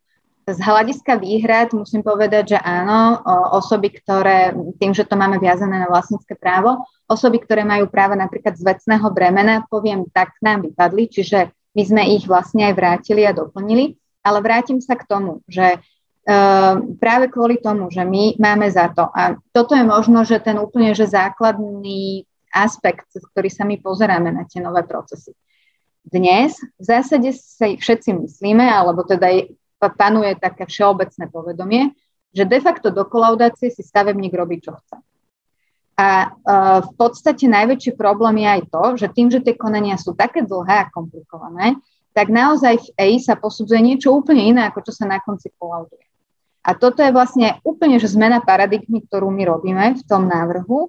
A robíme vlastne to, že všetky vplyvy smerom na vonok, uh, všetky tieto vlastne ako keby vzťahy, ktoré majú vplyv na to vonkajšie prostredie, majú byť predmetom posúdenia práve konania o stavebnom zámere. A tam, kde máme stavby, ktoré podliehajú posúdeniu vplyvu, alebo sú to ešte tie komplikovanejšie stavby IPKZ, o ktorých hovoril pán štátny tajomník, tak práve tie máme ako keby integrované do jedného konania, aby sa práve posúdili v tom vzájomnom vzťahu z pohľadu e, vplyvu na životné prostredie. Čiže nechcem povedať, že ten bude ako keby že prioritný, ale ten bude naozaj dominantný a nemalo by sa stavať to, čo hovoril pán Karaba, že následne vlastne sa musí stavebný úrad vysporiadať s niečím, čo obvykle potom vracia celý ten proces prípadne do ďalšej EI a vlastne sa aj stavebník točí v nejakom kolečku, ale aj tá verejnosť, ktorá sa zúčastňuje vlastne týchto procesov, v konečnom dôsledku nevie, že čo teda akože sa má stavať, ako sa to bude robiť a tak ďalej. Čiže my uh, sa snažíme zmeniť jednoducho tú paradigmu toho, ako je to teraz.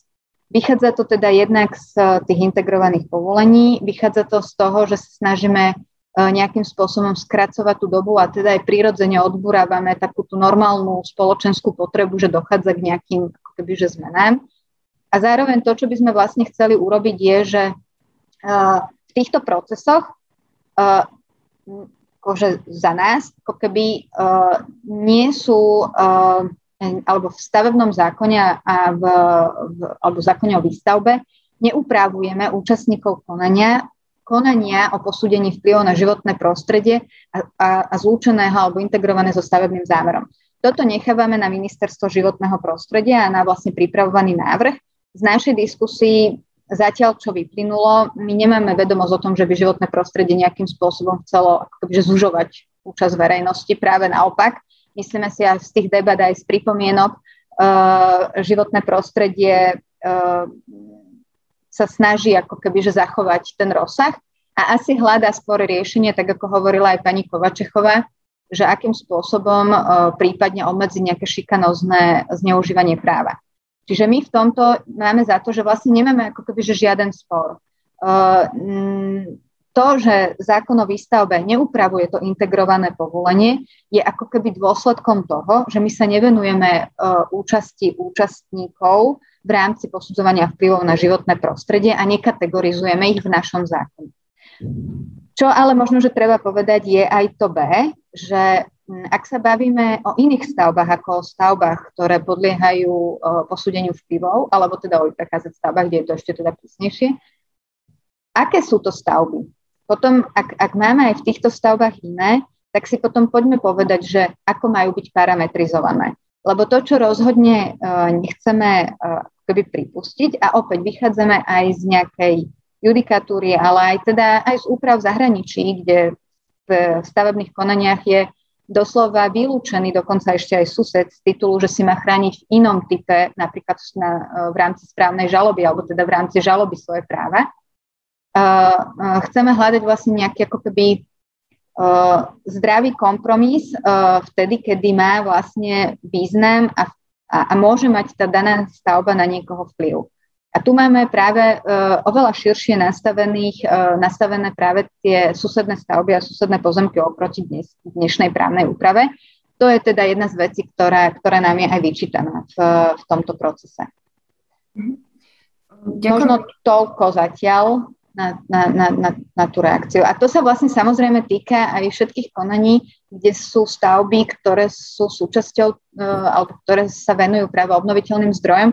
Ja by som možno, že ešte na tie, aj to, čo hovoril pán Karaba. My sa snažíme vlastne urobiť uh, aj preto špecializovanú štátnu správu, uh, lebo dnes jednoducho neexistuje nejaká možnosť metodického riadenia. A fakt sa stáva presne to, že pre jeden typ stavby na tom stavebnom úrade potrebujete úplne niečo iné a je na to úplne iný pohľad. A ak jeden investor, ktorý rovnakú stavbu stavia povedzme si 7 krát na tom území Slovenskej republiky, tak sa veľmi čuduje, že ako sedem úplne rôznych konaní beží, čo naozaj nie je ani racionálne, ani dobré, ani transparentné. My sa vlastne snažíme urobiť to, že uh, um, jednak to ako keby možno, že zvonka centralizujeme, ale z hľadiska ako keby práve metodiky riadenia sa to snažíme zefektívniť.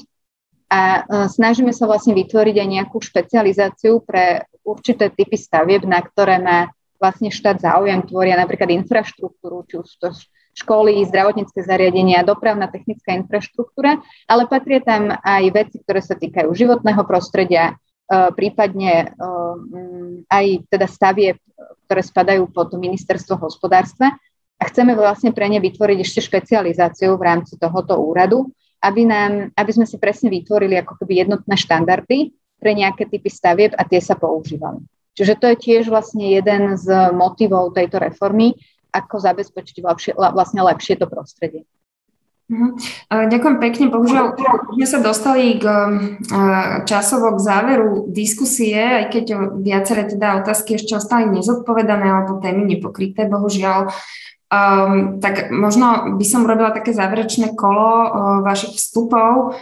Um, buď, že ak by ste chceli tak akože niečo povedať, aby si to ľudia odnesli uh, z tejto diskusie, uh, možno odpovedať na všeobecnú otázku, ako najlepšie zladiť záujem ochrany prírody, potrebný rozvoj obnoviteľných zdrojov a bez toho, aby sa oslabila účasť verejnosti. Neviem, možno pán Kiča začneme, pán Karaba, pani Kovačechová a pani Salejová. Ďakujem pekne. Myslím si, že takéto základné princípy som vzoru. Netýka sa to len povolovania ako takého. Primárnym predpokladom, a ako aj pán Karabach povedal, v tomto sa na tom zhodneme, je zodpovedať tú hierarchiu, čo štát očakáva od obnoviteľných zdrojov energie, aké prioritizuje napríklad, ktoré sú pre neho málo akceptovateľné. Myslím si, že čo sa týka obnoviteľných zdrojov energie alebo zdroje z vodnej energetiky, tu sme sa skutočne popálili, tento problém nie je doriešený Uh, nikto samozrejme vodnú energiu z obnoviteľných zdrojov nevylúčuje, ale je skutočne je potrebné zabezpečiť, aby sme takéto chyby uh, pri určitom prechodnom povolovaní a v úme neopakovali. Mali sme problém, zase to sú ekonomické, by som povedal, pri solárnej energii, mali sme problém z hľadiska environmentálnych aj pri biomase. Skutočne potrebné to citlivo nastaviť tú hierarchiu, čo štát od obnoviteľných zdrojov očakáva, to poprvé. A po druhé, nebránime sa zjednodušeniu a zefektívneniu povolovania v žiadnom prípade to nemôže ísť na úkor verejnosti. Nechceme vylúčovať ani zužovať eh, práva verejnosti. Eh, poškodili by sme si tým, poškodili by sme si tým nielen z hľadiska možno nejakých z našich záväzkov vo vzťahu k Európskej únii. Nie. Ak by sme vylúčovali verejnosť týchto povolovacích procesov, ak by sme delili verejnosť na nejakú kvalifikovanú a nekvalifikovanú, ktorá sa nemôže vyjadrovať, alebo jej vyjadrenia nie je potrebné zohľadňovať pri uh, povolovaní, tak by sme znížili kredibilitu obnoviteľných zdrojov energie, myslím si, vo verejnosti ako takej.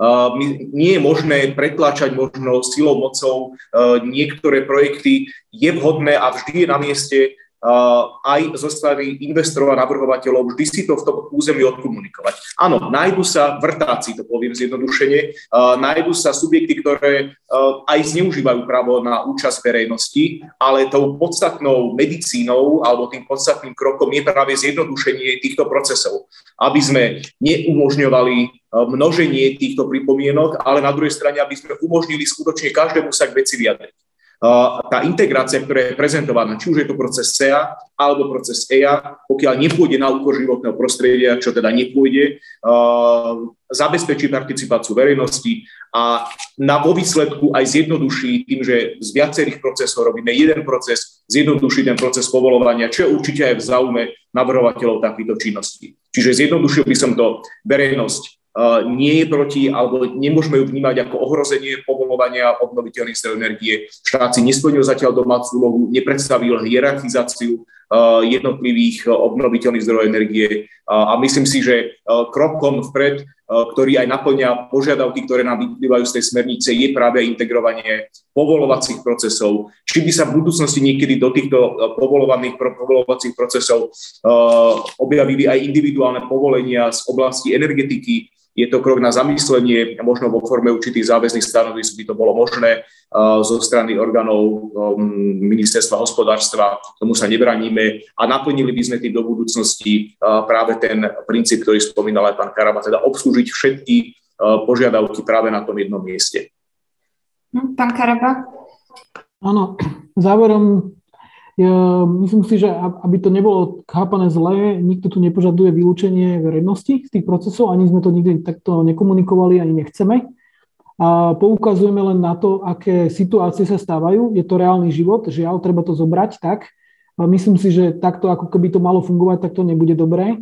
Takže treba to nejakým spôsobom zmeniť či už posilniť kompetenciu, či už posilniť presne odbornosť napríklad, vytvoriť nejaké centralizované metodiky alebo usmernenia proste pri tých jednotlivých činnostiach. Tie činnosti z hľadiska UZE sú pomerne dobre popísateľné, nie je to nič nového, proste majú v zahraničí veľmi dobrú prax a existuje dokumenty, Európska komisia vydala dokumenty ku všetkému, nám sa stačí len inšpirovať a prevziať takéto dokumenty, pretože oni v mnohých štátoch majú tie procesy ešte tvrdšie ako na Slovensku nakoniec. Hej. Len akurát fungujú lepšie a efektívnejšie v zmysle toho, že sa jednoducho ten proces dokáže rýchlejšie vysporiadať s tými pripomienkami a stanoviskami. Hej, samozrejme je tam aj veľký dôraz na to, aby aj tá verejnosť od začiatku bola zapojená do toho a to aj my zdôrazňujeme, že tam musí byť ten dialog a myslím si, že to je, je základ toho celého, takže toto, toto takisto netreba zabúdať na to a čím viacej tá verejnosť takýmto spôsobom zapojená, tak tým je to samozrejme lepšie. Nikdy sa nevyhnete tomu v súčasnom procese, že vy síce môžete za, za, zapojiť tú lokálnu verejnosť a potom vám tam príde niekto, kde s tým projektom nemá vôbec nič spoločného a doslova sa do toho nabúra a nevie sa s tým vysporiadať žiaľ štátna správa v súčasnosti dostatočne dobre. Takže toto je to, čo, to je gro toho, čo teda komunikujeme, aby teda sa to nejako pohlo dopredu. Uh-huh. Ďakujem, pán Karaba. Pani Kovačechová?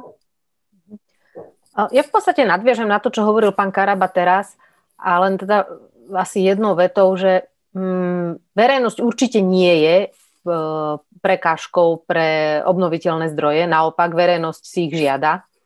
Aspoň teda tak sa javí veľká časť e, občianskej spoločnosti. A myslím si, že najlepším možným, e, najlepšou možnou cestou pri akejkoľvek činnosti verejnej správy, a teda tá sa týka aj povolovacích konaní, je, aby bola čo najviac otvorená, čo najtransparentnejšia, aby boli informácie k dispozícii včas a aby sa, aby sa nerobili prieky pri, pri tom, ako sa môže treba aj verejnosť zapojiť do konaní, ale naopak, aby, aby sa čo najskôr a čo najviac e, to rozhodovanie otvorilo smerom von. A vtedy myslím si, že, e, je oveľa lep- že to je oveľa lepšia cesta na to, aby sme našli aj nejakú spoločnú reč. Ďakujem, pani Salajová.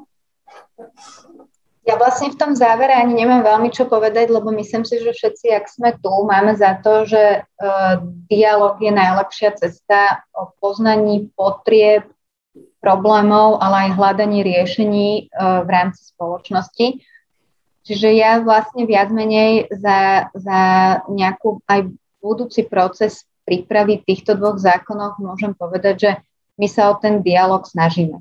Ako som povedala, všetko sa dá robiť lepšie, ale uh, budeme sa ho snažiť urobiť tak, aby uh, ak táto úprava prejde, aby znamenala zlepšenie toho prostredia, pretože o to nám v prvom rade ide.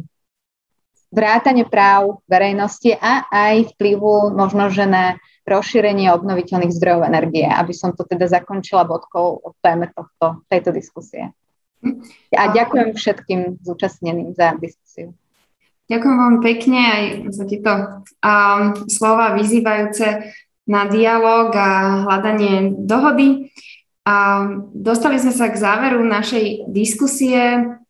Uh, chcela by som poďakovať hostkám a hostčom, uh, ktorí sa aj zúčastnili bola tu s nami poradkynia štátneho tajomníka podpredsedu vlády Slovenskej republiky pre oblasť legislatívy Slavomíra Salajová, ďalej advokátka spolupracujúca s Via Juris Eva Kováčechová, štátny tajomník Ministerstva životného prostredia pán Michal Kiča, riaditeľ Slovenskej asociácie fotovoltického priemyslu a obnoviteľných zdrojov SAPI, pán Karaba.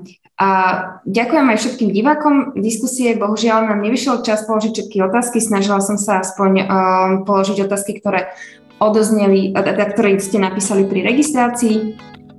Teda neznamená to, my podobné diskusie budeme robiť s podobnými témami, lebo nás veľmi zaujíma, aký bude ďalší osud obnoviteľných zdrojov uh, energie na Slovensku. Uh, takže vaše otázky môžu zaznieť aj pri ďalších diskusiách, uh, ktoré budeme v najbližšom čase organizovať.